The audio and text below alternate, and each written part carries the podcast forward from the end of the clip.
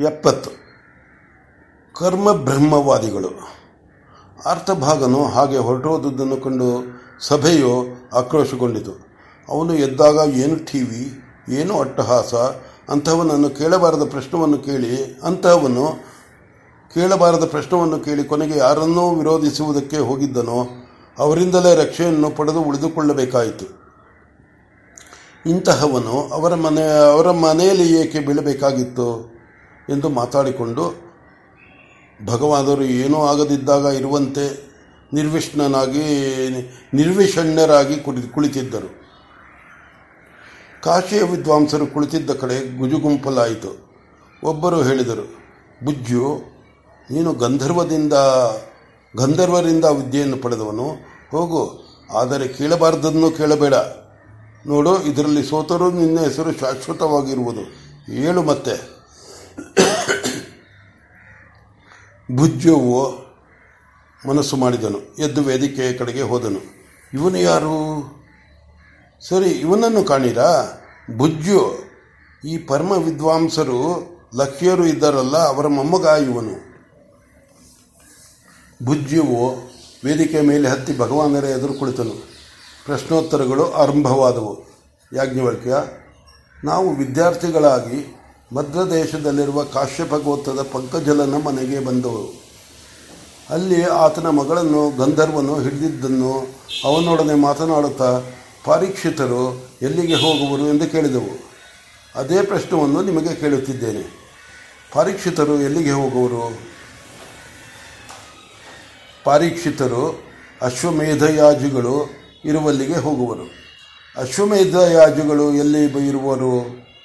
ಭುಜ್ಯ ಸೂರ್ಯನ ರಥವು ಒಂದು ದಿನಕ್ಕೆ ಎಷ್ಟು ದೂರ ಹೋಗುವುದೋ, ಅದರ ಮೂವತ್ತೆರಡಷ್ಟು ಮೂವತ್ತೆರಡರಷ್ಟು ಈ ಲೋಕವು.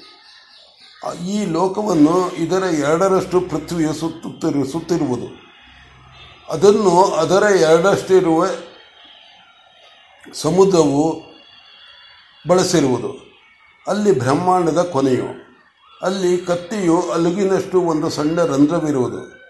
ಅಲ್ಲಿಂದಾಚೆಗೆ ವಾಯುವು ಹರಡಿರುವುದು. ಅಶ್ವಮೇಧದ ಅಗ್ನಿಯು ಸುಪರ್ಣನಾಗಿ ಅಶ್ವಮೇಧ ಯಾಜುಗಳನ್ನು ನೀವು ಹೇಳುವ ಪಾರೀಕ್ಷಿತರನ್ನು ತನ್ನಲ್ಲಿರಿಸಿಕೊಂಡು ತೆಗೆದುಕೊಂಡು ಹೋಗಿ ಆ ವಾಯುವಿಗೆ ಕೊಡುವನು. ಆತನು ಅವರನ್ನು ತನ್ನಲ್ಲಿಟ್ಟುಕೊಂಡು ತೆಗೆದುಕೊಂಡು ಹೋಗಿ ಪೂರ್ವದ ಅಶ್ವಮೇಧ ಯಾಜುಗಳಿದ್ದ ಬ್ರಹ್ಮಲೋಕವನ್ನು ಸೇರಿಸುವನು. ಬುಜ್ಜುವು ಆಶ್ಚರ್ಯ ಆಶ್ಚರ್ಯಪಡುತ್ತಾ, ಹೌದು, ನೀವು ಹೇಳಿದುದು ಸರಿ. ಗಂಧರ್ವನು ಹೀಗೆಯೇ ಹೇಳಿದನು ಎಂದು ಕೈ ಮುಗಿದು ಆಸನದಿಂದೆದ್ದು ವೇದಿಕೆಯಿಂದೆಳೆದು ಹೋಗಿ ಕುಳಿತನು. ಇಲ್ಲಿ ಕಾತ್ಯಾಯಿನಿಯು ಮೈತ್ರೇಯಿಯನ್ನು ಕುರಿತು, ಅಕ್ಕ, ಭುಜ್ಯವು ಒಂದು ಮರತರು. ಅವರು ಗಂಧರ್ವನಿಂದ ಅನುಗ್ರಹಿತರಾಗಿದ್ದಾರೆ. ಇವರು ಆದಿತ್ಯನ ಅನುಗ್ರಹವನ್ನು ಪಡೆದವರು ಎಂಬುದನ್ನು ಅವರು ಮರೆತರು, ಎಂದಳು. ಮೈತ್ರೇಯಿಯು, ಅವರ ಸ್ಥಾನದಲ್ಲಿ ನೀನು ಇದ್ದರೆ ಪ್ರತಿಪಕ್ಷದವರು ಉಳಿಯುತ್ತಿರಲಿಲ್ಲ ಅಲ್ಲವೇ ಎಂದು ಭುಜವನ್ನು ತಟ್ಟಿ ನಕ್ಕಳು. ಅಷ್ಟರಲ್ಲಿ ಮತ್ತೆ ಕೋಲಾಹಲವಾಯಿತು. ಉಶಸ್ತನು ಎದ್ದನು. ಸಭೆಗೆ ಕೈ ಮುಗಿದು ದಿಟ್ಟವಾಗಿ ನಡೆದು ಬಂದು ವೇದಿಕೆಯನ್ನು ಹತ್ತಿ ಭಗವಾನರ ಎದುರಿಗೆ ಕುಳಿತನು. ಆ ಟಿವಿಯು ಮನೋಹರವಾಗಿತ್ತು. ಉಶಸ್ತನಿಗೆ ಭಗವಾನರನ್ನು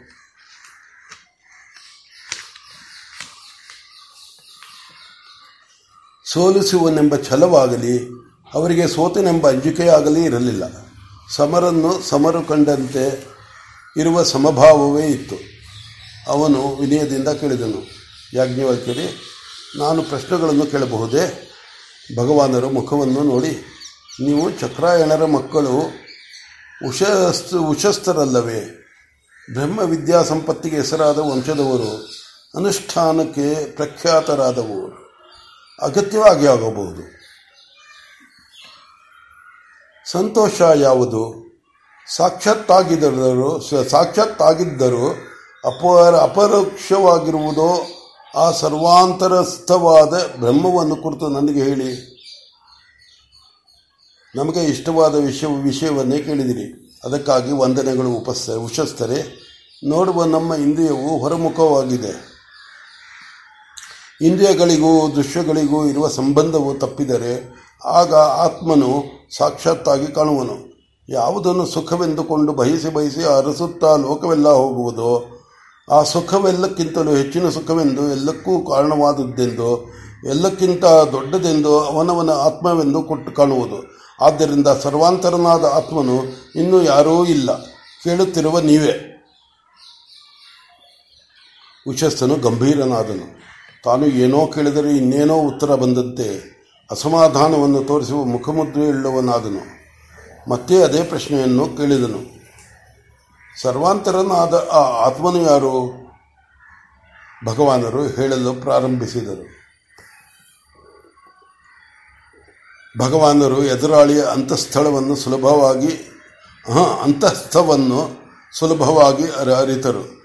ತಲೆಯಲ್ಲಾಡಿಸುತ್ತಾ ಹೇಳಿದರು. ಅಗೋ ಹಾಗಾದರೆ ಕೇಳಿ, ಆತ್ಮವೆಂದರೆ ಈ ಶರೀರ, ಆತ್ಮವೆಂದರೆ ಕಾರ್ಯಕಾರಣ ಸಂಘಾತವಿಲ್ಲವಾದ ಲಿಂಗ, ಆತ್ಮನೆಂದರೆ ಈ ಎರಡರೊಳಗೆ ಇರುವ ಇನ್ನೊಬ್ಬ ಶರೀರವು ಸರ್ವಾಂತರನಲ್ಲ, ಆದ್ದರಿಂದ ಆತ್ಮನಲ್ಲ, ಏಕೆಂದರೆ ಶರೀರವು ಕಾರ್ಯಕರಣ ಸಂಘಾತವಾದ ಪ್ರಾಣದಿಂದ ಆರಿಸಲ್ಪಡುವುದು. ಲಿಂಗವೂ ಆತ್ಮನಲ್ಲ, ಏಕೆಂದರೆ ಅದೂ ಕರ್ಣವೇ. ಪಂಚಾತ್ಮಕವಾಗಿ ಈ ಭೂತ ಸಂಘಾತವಾದ ದೇಹವನ್ನು ಆಡಿಸುತ್ತಿರುವ ಆ ಪಂಚಪ್ರಾಣಗಳ ಕ್ರಿಯೆಯನ್ನು ಮಾಡಿಸುವವನಾತನು. ಆದ್ದರಿಂದ ಈ ಕಾರ್ಯಗಳಿಗೆಲ್ಲ ಕಾರಣನಾಗಿರುವನು, ಈ ಕರ್ಣಗಳನ್ನೆಲ್ಲ ಅಲ್ಲ ಆಡಿಸುವ ಆ ಚೇತನಾಚೇತನು ಉಂಟಲ್ಲ, ಅವನು ಸರ್ವಾಂತರನು. ಉಶಸ್ತನ ಮುಖವು ಗಂಟಿಕ್ಕಿತು ಅಸಮಾಧಾನವು ತಾನೇ ತಾನಾಯಿತು. ಕೂಗಿದನು. ಯಾಜ್ಞವಲ್ಕ್ಯ, ಇದು ಮೋಸ. ಕೊಂಬು ಹಿಡಿದು ಕೊಟ್ಟು, ಇದು ಎತ್ತು ಎಂದು ತೋರಿಸುವೆನು ಎಂದವನು, ನಡೆಯುವುದು ಎತ್ತು, ಓಡುವುದು ಕುದುರೆ ಎಂದು ಮುಂತಾಗಿ ಹೇಳಿದಂತ, ಹೇಳಿದಂತಾಯಿತು. ನೀವು ತೆಗೆದುಕೊಂಡಿರುವುದು ಬೆಮ್ಮಿಷ್ಟತಮರಿಗೆಂದು ಇಟ್ಟ ಗೋಧನವನ್ನು. ಬ್ರಹ್ಮನನ್ನು ಕೇಳಿದರೆ, ಈಗ ಸಾಕ್ಷಾತ್ತಾಗಿ ತೋರಿಸಿಕೊಡದೆ ಹೀಗೆ ಬೇರೆ ಬೇರೆ ಗುರುತುಗಳಿಂದ ಹೇಳುತ್ತಿರುವರ?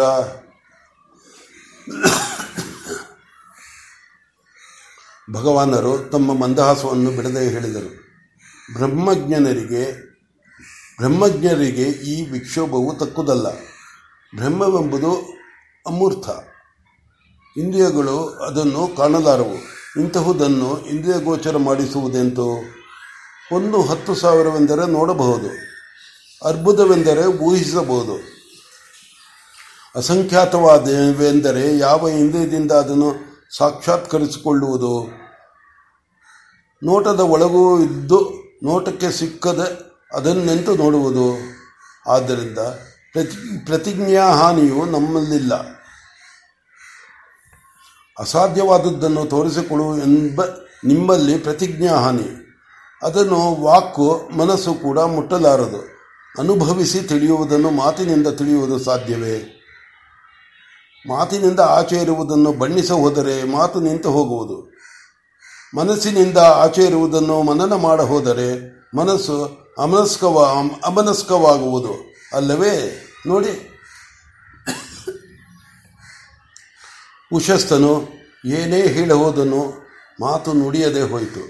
ಹೆದರಿದನು, ಎದ್ದು ನಮಸ್ಕಾರ ಮಾಡಿದನು. ನಾಲಿಗೆಯಾಡಿತು, ತಪ್ಪಾಯಿತು. ಖಂಡಿಸುವುದನ್ನು ಕ್ಷಮಿಸಬೇಕು. ತಾವು ಹೇಳಿದುದು ಸರಿ ಎಂದು ಪ್ರತಿ ವಚನವನ್ನೂ ನಿರೀಕ್ಷಿಸದೆ. ವೇದಿಕೆಯಿಂದ ಎಳೆದು ಹೊರಟು ಹೋದನು. ಅನಂತರ ಕೌಶೀತಕೆಯ ಕಹೋಲನು ಸಭೆಯಿಂದ ಬಂದು ಆಸನದಲ್ಲಿ ಕುಳಿತನು.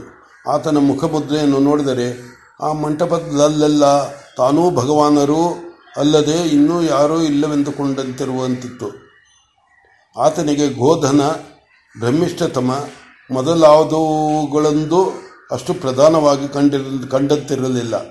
ಆತನಿಗೆ ತನ್ನ ಜೀವಮಾನದಲ್ಲಿ ಇಂತಹ ಸಮಯ ಬಂದೀತೆ ಎಂದು ಎಂದು ಕಾದಿದ್ದಂತೆ. ಅಂತಹ ಯೋಗ ಒದಗಿ ಬಂದಂತೆ. ಅದನ್ನು ತಾನು ಉಪಯೋಗಿಸಿಕೊಳ್ಳದೆ ಬಿಟ್ಟರೆ ಮತ್ತೆ ಅದು ಲಭ್ಯವಾಗುವುದೆಂಬ ಇಲ್ಲವೆಂಬ ದಿಗಿಲಿದ್ದಂತೆ ತೋರುತ್ತಿತ್ತು. ಆದರೂ ಗುರು ಶಿಷ್ಯ ಭಾವವಿದ್ದಂತೆ ತೋರಲಿಲ್ಲ. ಆಸನದಲ್ಲಿ ಕುಳಿತು ಆತನು ಏನೋ ಮರೆತಿದ್ದನ್ನು ನೆನಪಿಸಿಕೊಳ್ಳುವಂತೆ ಅಥವಾ ಹತ್ತಾರು ವಿಷಯಗಳ ವಿಷಯಗಳನ್ನು ಎದುರುಗಿಟ್ಟುಕೊಂಡು ಯಾವುವು ಸರಿ ಎಂದು ಆರಿಸಲು ಒಂದನ್ನೊಂದು ಕೈಗೆ ತೆಗೆದುಕೊಂಡು ಪರೀಕ್ಷಿಸುತ್ತಿರುವವನಂತೆ ಒಂದು ಗಳಿಗೆ ನೆಲವನ್ನು ನೋಡುತ್ತಾ ಕುಳಿತನು. ಸಭೆಯು ನೀರವವಾಗಿ ಆತನ ಬಾಯಿಂದ ಏನು ಬರುವುದೋ ಎಂದು ಕಾದಿತ್ತು. ಆ ಸಮಯವನ್ನು ಸಾಧಿಸಿ ಕಾತ್ಯಾಯಿನಿಯು ಮೈತ್ರೇಯಿಯನ್ನು ಮೊಣಕೈಯಿಂದ ಹಾಗೆಂದು ನೋಡು ಎಂದಳು.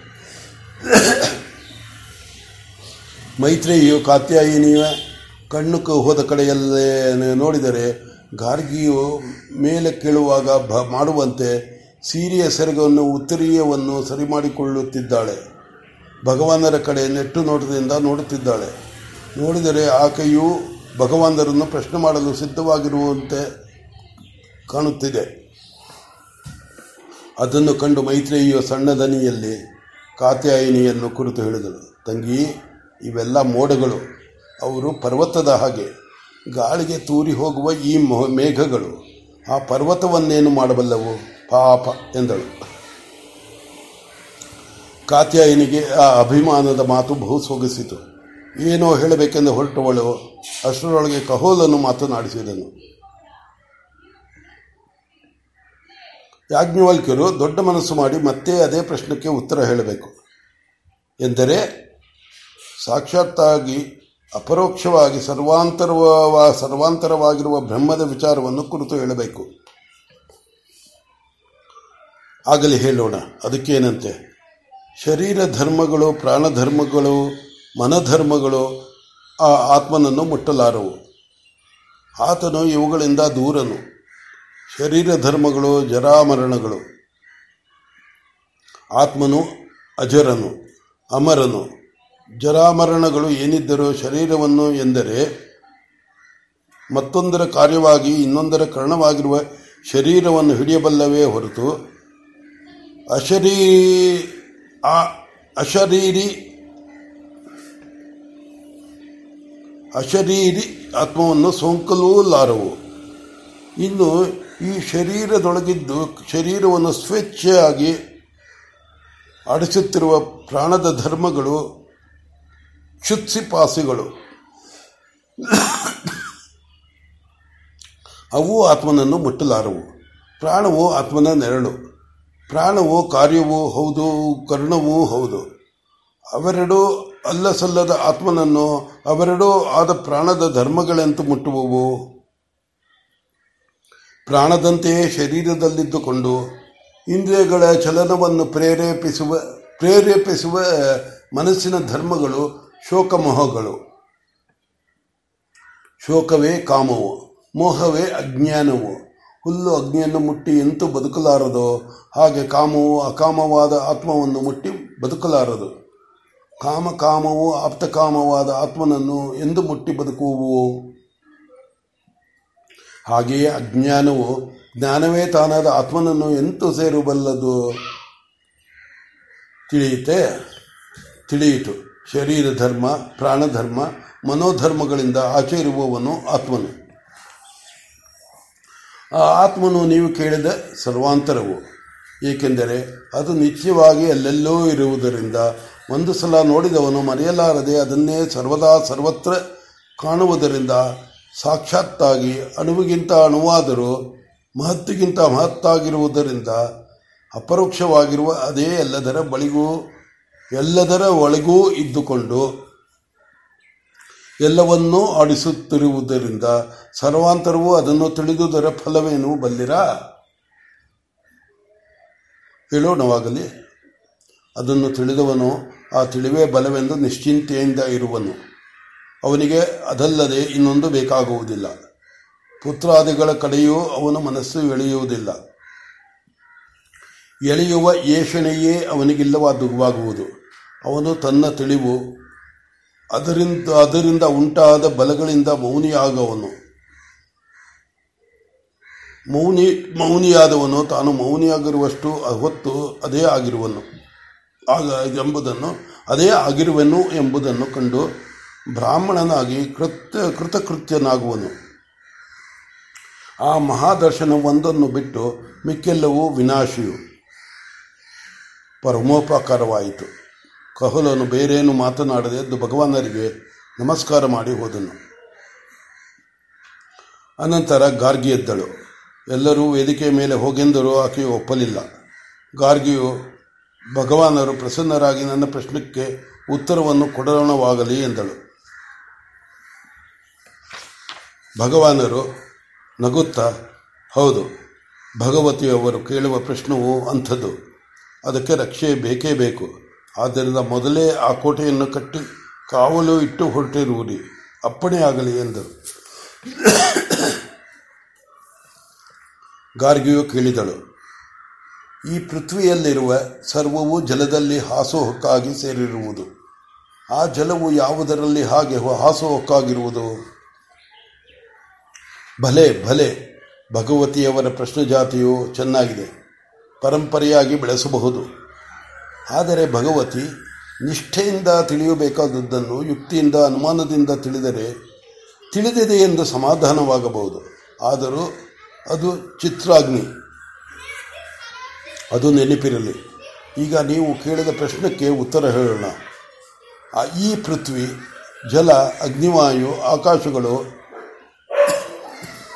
ಒಂದಕ್ಕೊಂದು ಸೇರಿ ಲೋಕಲೋಕಗಳನ್ನು ಮಾಡುವವು.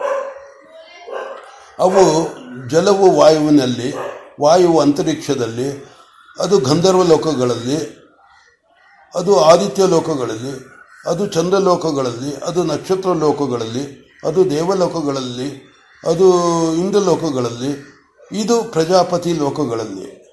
ಅವು ಬ್ರಹ್ಮಲೋಕಗಳಲ್ಲಿ ಓತಪ್ರೋತವಾಗಿರುವವು. ಸಂತೋಷವಾಯಿತೇ?